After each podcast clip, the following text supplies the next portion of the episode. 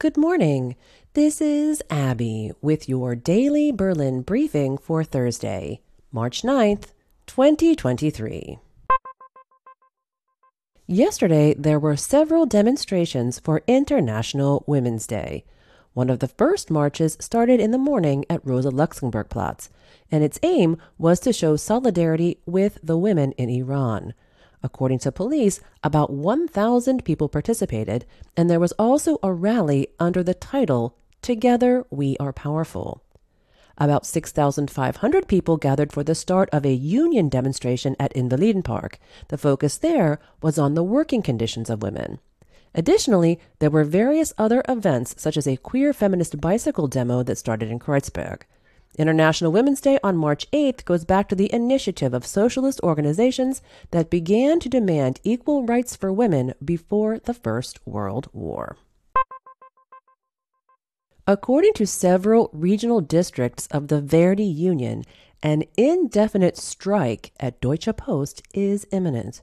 For this to happen, however, the 75% threshold must be reached in the strike ballot. Benita Unger, head of Verdi's Berlin Brandenburg Postal Services sector, expects the threshold to be reached. She also expects more than 75% of those voting in the district to reject the Post's wage offer.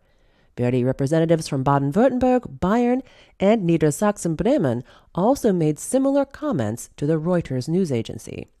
Verdi is demanding a 15% wage increase for the 160,000 employees of Deutsche Post for the duration of the 12 month contract. According to Verdi, the wage increases offered by the Bonn based company during the negotiations over a two year period until the end of 2024 are not enough to compensate for the real wage losses caused by high inflation. Deutsche Post's offer amounts to about 9.9% more money over 24 months for all wage groups. Per Verdi negotiator Andrea Kocsis, this is, quote, far from what we demanded, unquote. Verdi declared the collective bargaining talks a failure back on February 10th, and the strike vote has been underway since February 20th. According to Deutsche Post CEO Frank Appel, the union is jeopardizing the future of the mail and parcel business in Germany. Verdi plans to present the official results of the vote later today. Not all households have yet felt the impact of rising energy costs. This is especially true for renter households, as landlords typically pay in advance and only pass on the costs in their utility bill. However, utility bills for 2022 will not be sent out until the next few months, at which point higher deductions and additional payments are likely. If the tenants are unable to pay, the landlord bears the risk of default. And according to a recent study by the consulting firm Pria, this risk is particularly high in Berlin. For the study, Pria evaluated factors such as the proportion of low income households the heat demand of the building sector per household, and the size of the rental market across Germany. The authors found a quote, remarkable discrepancy between Eastern and Western Germany, unquote, and the eastern states of Berlin, Brandenburg, Mecklenburg Vorpommern, Sachsen, Saxon Anhalt, and Thuringen have districts with medium to high rent default risk. Due to the larger rental markets, the risk of rent defaults is generally higher in cities than in rural areas. This is also evident in Germany's seven largest cities. For example, Dusseldorf, Köln, München, and Stuttgart have a moderate risk of rent default, while Hamburg and Frankfurt am Main have a high risk. The only top seven city with a very high risk of rent default is Berlin. This is due in part to the larger rental market and the share of low income households. Both indicators are almost 5 percentage points higher in Berlin than the average of the seven largest metro areas. Rising costs in the wake of the energy crisis depend in particular on the energy condition of the buildings.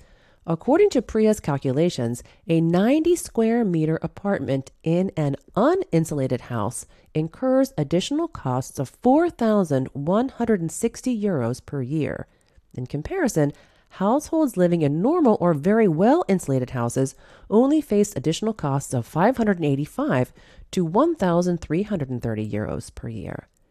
According to David Eberhart, spokesman for the Berlin Brandenburg Housing Association BBU, the rapid rise in energy prices is also a major challenge for housing companies, as they have to make advance payments to energy suppliers. However, even though some households will come under financial pressure due to high energy costs, the BBU does not expect any major defaults stating that around 90% of the residential buildings owned by their member companies have already been partially or fully modernized, and the heating energy requirements of the apartments have been reduced accordingly. Eberhart stated, quote, We appeal to all tenants to contact their landlords as early as possible in case of payment difficulties in order to find individual solutions. Unquote.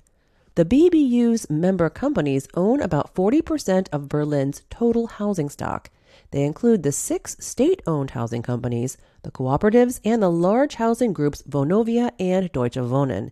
In contrast, the portfolios of smaller private landlords, such as the houses in the Wilhelminian style neighborhoods, are often not renovated for energy efficiency.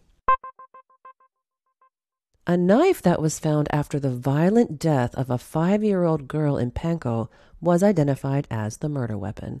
This was announced by a spokeswoman for Berlin's public prosecutor's office on Monday. The spokeswoman did not give any further details, such as the type of knife or whether DNA evidence of the suspect were found on it, and she also did not say whether there were any clues as to a motive for the crime. The five year old was reported missing back on February 21st and was found lifeless with several stab wounds a few hours later in a bush in Pankow's Burger Park, and the child later died in hospital. Police did arrest a 19 year old man, a friend of the girl's family, and he is now in custody. A judge has issued an arrest warrant for manslaughter, and the young man has not yet commented on the charges. According to witnesses, the 19 year old was supposed to watch the girl and her three younger siblings at a playground near the park. From there, he left with the five year old, allegedly because she had to go to the bathroom and a short time later, the man returned alone. If you like our podcast, you can support us with a donation or simply help others discover us by liking and sharing our episodes on social media. Berlin Briefing will be back tomorrow. Thanks for listening.